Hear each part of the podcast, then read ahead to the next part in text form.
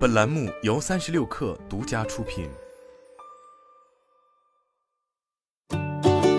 本文来自微信公众号“三亿生活”。苹果方面向 iPhone 及 iPad 用户推送了 iOS 与 iPadOS 的十六点一点一正式版更新。原本这一没有新功能加入，只是按惯例修复漏洞的更新，有些平淡。但其额外为国内市场带来的专属功能，则在用户中引发了不小的波澜。在这一新版系统中，苹果方面将 AirDrop 隔空投送设置为默认关闭，并且也无法对所有 iOS、iPadOS 用户长期开启。据悉，苹果为用户的 AirDrop 增加了一个新的选项，即对所有人开放十分钟，代替了此前的所有人。选择这一选项后，AirDrop 会对任何附近的 iPhone、iPad 用户开放，但十分钟后就会自动切换到仅限联系人选项。而这也是 AirDrop 在 OS 七初次亮相以来，这项即时数据传输技术的首次大手术。其实不仅仅是国内市场，日前据彭博社科技记者 Mark Gurman 的说法。苹果方面还计划在未来一年面向全球市场推出新的 AirDrop 设置，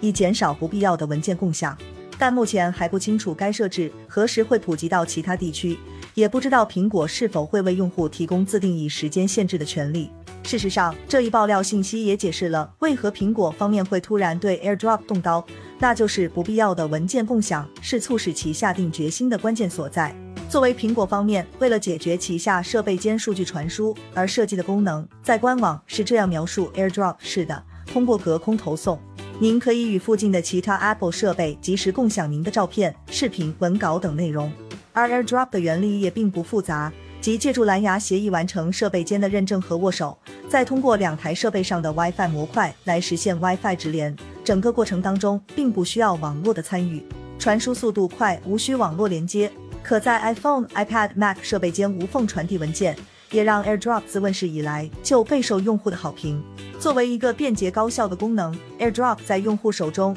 也成为了一个带有社交元素的功能。比如说，网络中就有用户展示了在热门餐厅的高峰期就餐时，被还在苦苦等位的其他用户通过 AirDrop 投送了一张吃快点的图片。当然，想必许多朋友在地铁、公交等公共交通工具上收到过类似这样的图片，上面只有简单的一句话：“同学，你的 AirDrop 没关哦。”并且用 AirDrop 来与陌生人斗图，在国内和海外都是用户之间的潮流。然而，苹果原本希望通过 AirDrop 实现生态内高效、便捷体验的初心，却被部分用户扭曲了。尽管使用 AirDrop 斗图固然是一种有趣的体验，但如果收到的是骚扰内容呢？虽然苹果已经更改了 AirDrop 的传递机制，现在用户需要确认后才能接收文件，但是在此之前的缩略图却已经被展示在了用户眼前。无论国内还是海外市场，使用 AirDrop 发送不良内容、骚扰他人的现象是屡见不鲜，甚至还出现了“赛博痴汉”这样的专属称呼。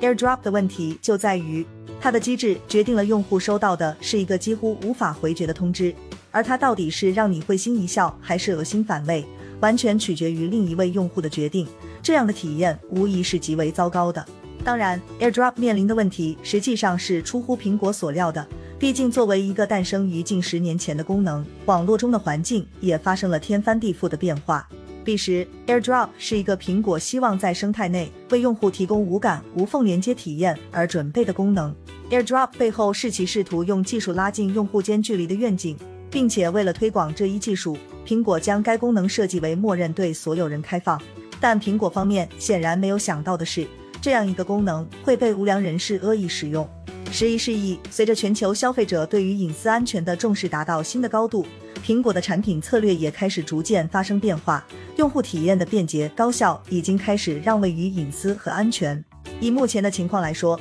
对所有人开放十分钟，是产品经理能够想出可能最有可行性的折中方案，既保证了两台设备无论在任何情况下都有互相传输文件的能力，又让用户不会因为忘记关闭 AirDrop 而被他人骚扰。当然，相比于应用频率并不高的 AirDrop，来自日历、相册以及 iMessage 的骚扰内容，或许才是广大用户更加关心的问题，同时也是苹果需要解决的大事。